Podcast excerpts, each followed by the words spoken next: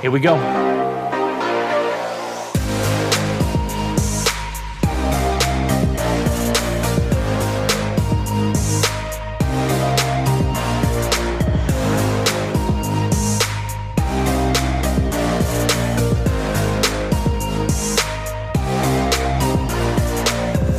Hey there, folks. This is your host, Cameron Ivey of Privacy Please, and thank you so much for tuning in each and every week. If this is your first time, welcome to the show.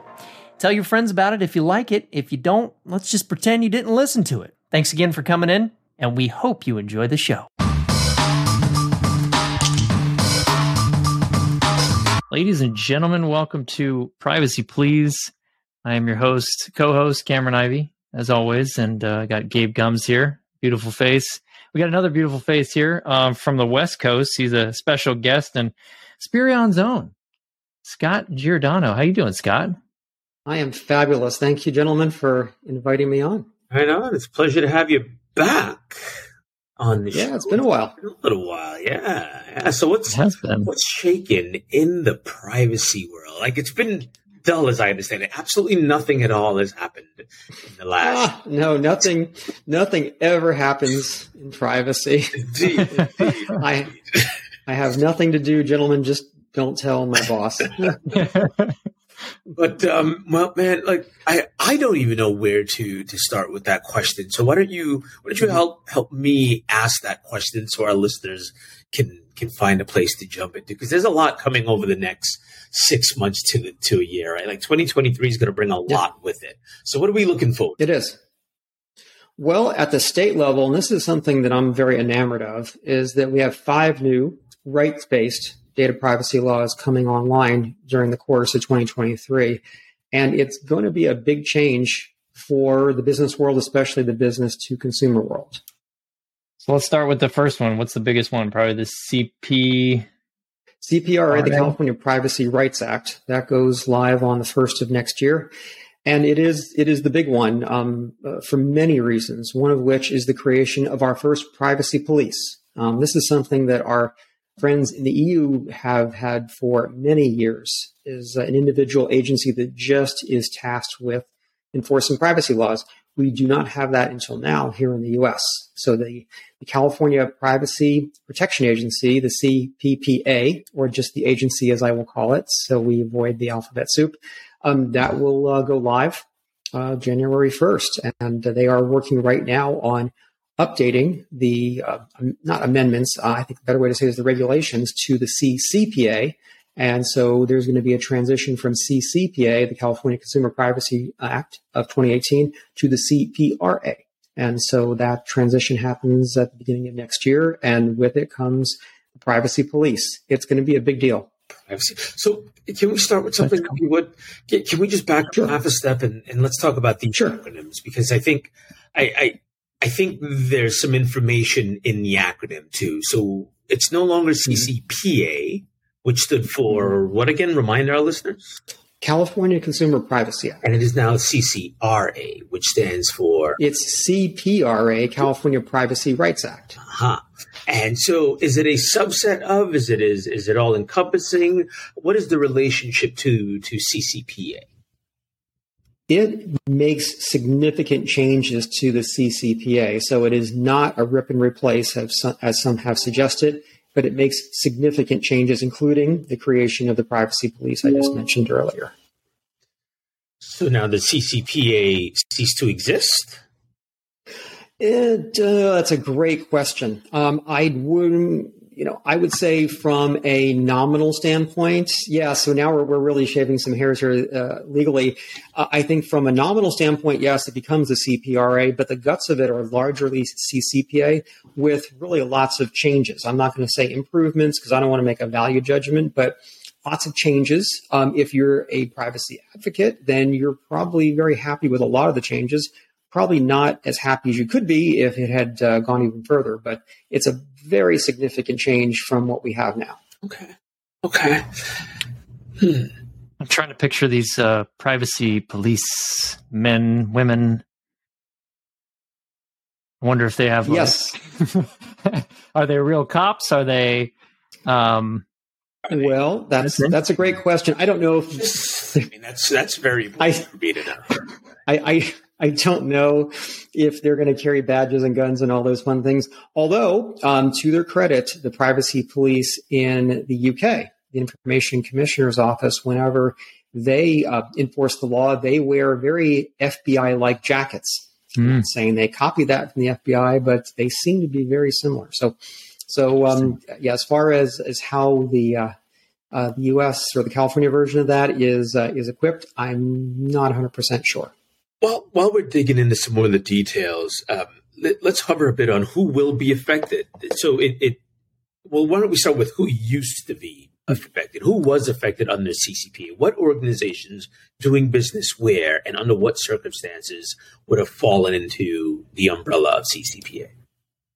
if you uh, were an organization that conducted business in California, as a threshold matter, you have to do that at the very least. And then you have to have something in addition. So a certain minimum revenue requirement, like say 25 million in global revenue, Yes. for example. Or if you were in the privacy uh, collection business, so say that you collected personal data and resold it and got half of your uh, revenue or more from revenue, then that would put you in there as well.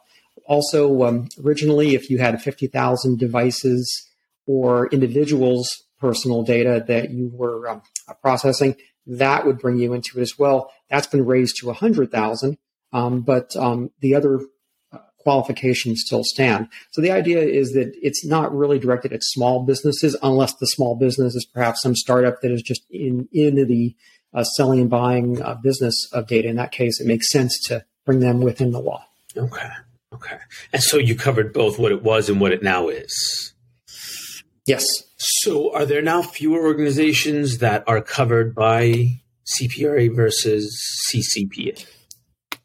Oh, you know, it's it's a great question. It really depends on how you view it. I mean, the idea is that if it was if you're using a number threshold, say 50,000 before and now it's 100,000 now, potentially, but you have to look at the revenue threshold. I mean, if you're using that as, as a threshold and at a minimum you have 25 million revenue, you're captured by this anyway. So really, I don't know if it's going to make a huge difference in terms of who's captured and who's not, because in many cases, contractually, you may be required to comply with it anyway. You may you may only have ten thousand persons in California whose data you have, but someone you may contract with may say, "Too bad, you're going to comply with this law." I mean, is, is the oh, go ahead, Gabe. You're in. I was just going to ask how this how is this going to affect all of the other state laws that had begun to have been modeled after the original CCPA, um, or is this just that it's a revisiting of CCPA as everyone else has kind of evolved past where CCPA was? It's it's a revisiting of that, but at the same time, every state is a sovereign, at least in theory, anyhow, and so they all have the ability to create laws that protect their own residents. So that's the kernel of this in any state law is that it's concerning your own residents, and it doesn't matter whether the company doing business is headquartered in your state or not. So, uh, a company that is headquartered in, say, Florida that conducts business in California collects personal data of the number of persons or whatever criteria it meets, it's going to be subject to that law. That's the idea, and this is this is the kind of thing that law students learn in the first week, literally, of law school is about jurisdiction and and who's who's subject to a state's jurisdiction within the bounds of the Constitution. But but long story short is that any company and potentially any company outside of, of the U.S. that is processing the personal data of California residents or these other states we'll talk about in a bit, um, they're subject to this law, much like we are in the U.S. to the GDPR, at least in principle. It's fascinating. Do you think that this puts pressure on the rest of the states um, now that this Yeah. this law is actually developing and actually molding into something even greater? I, I do. Uh, I do. And um, be, because of this, we have four new state laws in addition to the CPRA that'll go live next year during the course of the year.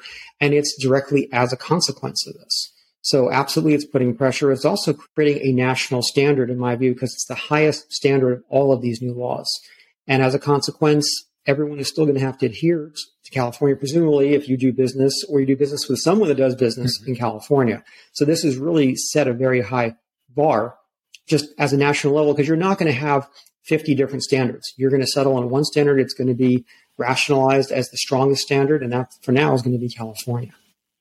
Very cool. So, is there anything else that you want to touch on with the California, the new act coming out, or should we move on well, to another one? What I I think, well, really, California is going to be the most important of all of these okay. because it does a, a, couple of things. One is I mentioned the privacy police earlier. It also has this idea of special personal data, which we've had for some time in other forms and fashions. You can think about HIPAA data, which essentially is special data. It merits special attention. We never called it that, but that would be called special data, uh, special personal data in the EU.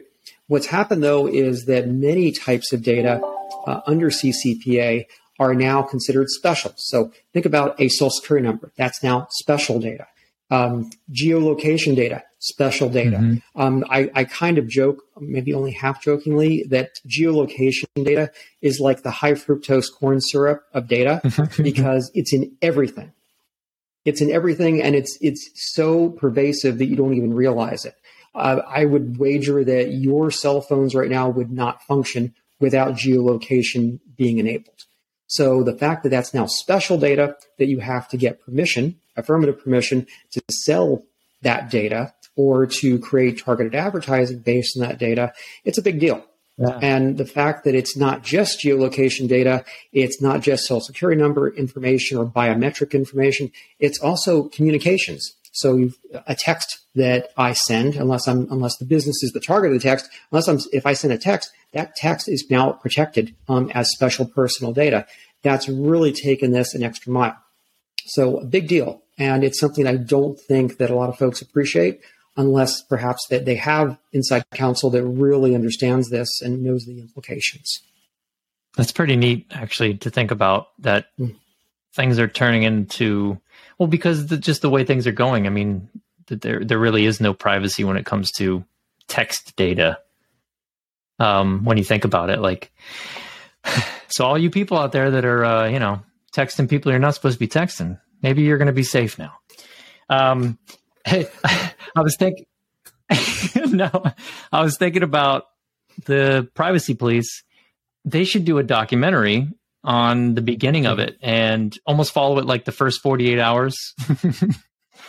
I just thought about how funny it could be where they investigate um, in privacy matters. It'd be pretty interesting, but well, I, I, think in the in the wake of some big hack, I think that's probably what you're going to see. I don't know if it's going to be quite as dramatic as the first 48 yeah. hours, but I give it time. And remember, that over time, I think you're going to see this privacy police develop further powers and and further refinements. And so you very well very well may see what you're describing. It, it, it would be uh, life imitating art in many ways. I just think it'd be fascinating. Um, I mean, obviously, everybody in our realm would love to see something like that behind the scenes, or at least um, documented uh, in a documentary form. That would be really entertaining. But that's really cool. Um, do you think that this puts more pressure on I mean I guess it's more pressure for larger companies. Does it really do is it really helping the individual more as well? I, I think it is, assuming that individuals are apprised of what their rights are. But it it gives them the ability to uh, and I mentioned earlier this is a rights based right. law. And the idea is it gives individuals rights. It gives them the right to have a copy of their data. It gives them the right to amend it or to delete it. Um, currently, or I should say before these kind of laws came into effect, that was a very limited right. You had a, a right, for example, to track your data under HIPAA. But again, that was a very confined area. Or on your credit report, very confined. Here, this is a very general law that says if a business has your data, you can request that data, you can amend it, you can delete it, you can make it quote unquote portable, which you know depending on your point of view, could be as easy as turning it into a CSV file or something like that. But largely, this has created a set of expectations now in the public, and I think that's going to spread throughout the country. Yeah, I think it's fascinating. I know the privacy world is excited. Why don't we Why don't we talk a little bit more about the the smaller ones that are coming out that some of us might not actually know about? Sure. Sure. Um, live on the first of the year is going to be not just the California law, but the Virginia law. And so the Virginia law is similar to California, um, but it, it's going to have, and it's also going to have certain thresholds like California would. Um, it's not going to have a private right of action. And that's probably the biggest differentiator between California and these other four new laws coming online is that the private right of action is something that is a very big political hot potato. Not surprisingly, businesses don't want that granted to individuals because it, it results in litigation. Right. Uh, CCPA litigation was pretty pretty prolific when it first came out. Um, some things I thought were bordering on the absurd. Um, some of the uh, uh, the charges that were being made about things that had nothing to do really with CCPA at the time. But the net net of it is that a lot of litigation came out. I doubt much of it was very successful, but this is something that, that businesses are concerned about. And if you're a, um, a business attorney, someone who's there to protect your company, you'd rather not see this kind of litigation because it can get very big, um, a la the Marriott uh, breach litigation, mm-hmm. for example. So, um, in granting a private right of action just expands that possibility. So the other four laws don't have that private right of action. So as a consequence, again, if you're compliant with California, you're largely compliant with these other uh, laws, which is good. Um, but this is the other states decided to take some kind of a stand and say, look, we want to protect the, personal data of our individuals.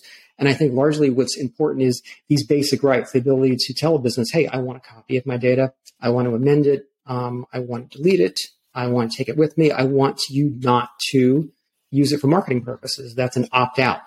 Whereas in the EU, they have an opt in that you would use it for marketing purposes. So it's a different perspective. It's still much more deferential to businesses than the GDPR is, for example. But this is the, the tack that states have taken.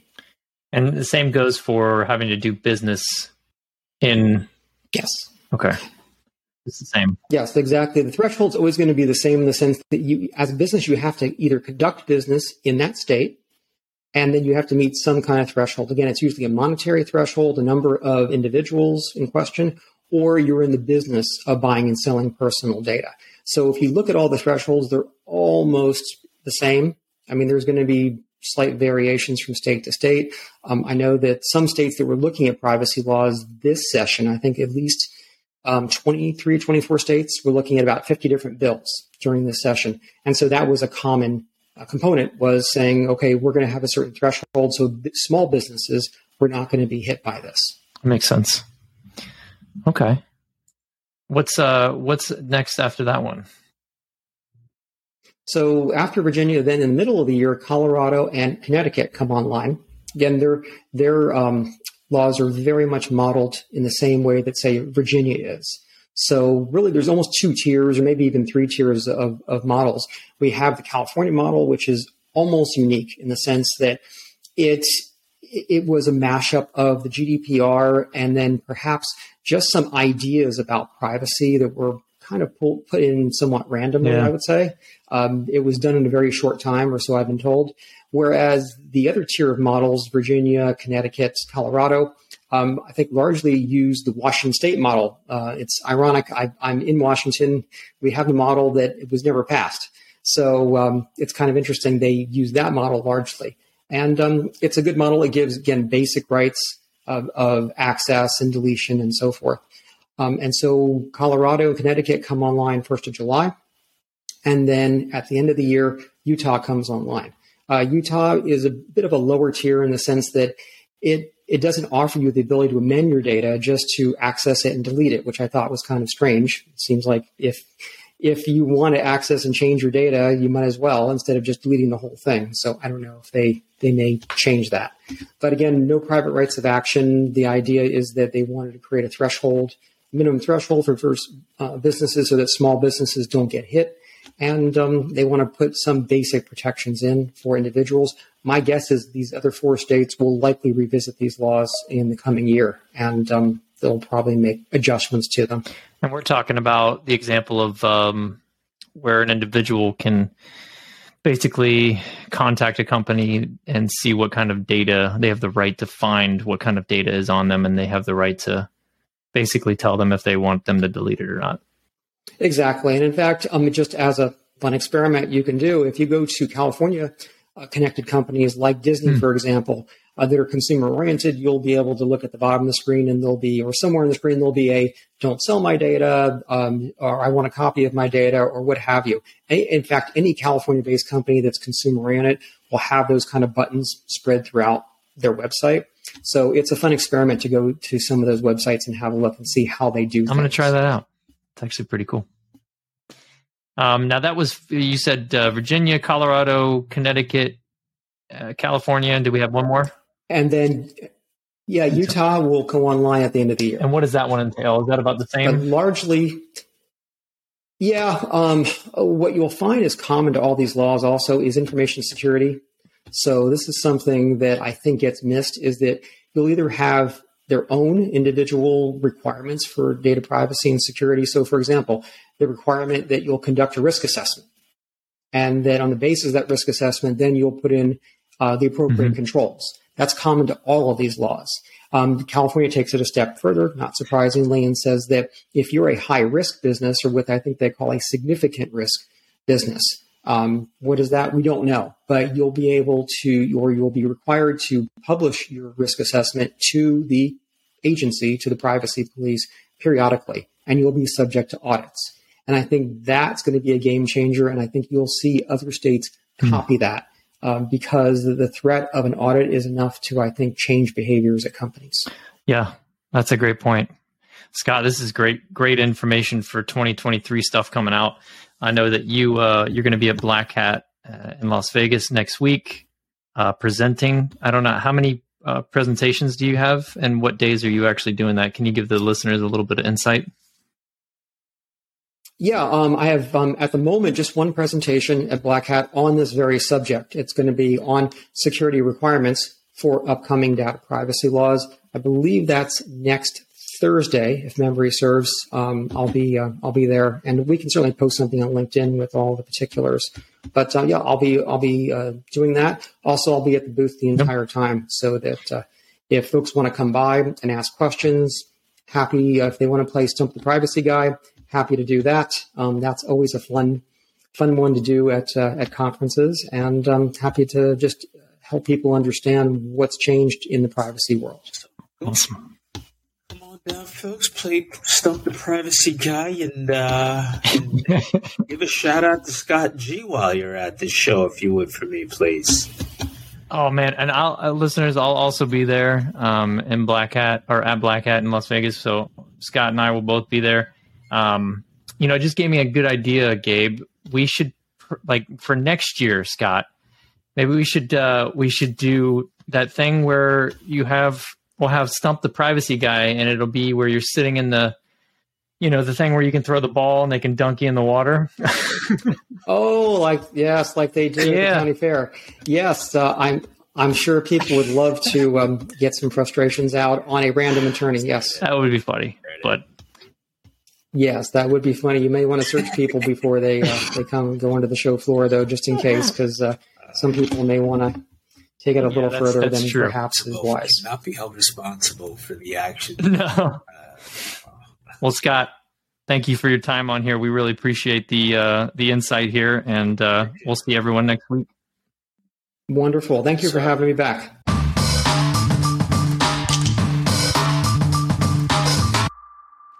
Hey. You guys made it all the way to the end. Thanks for listening.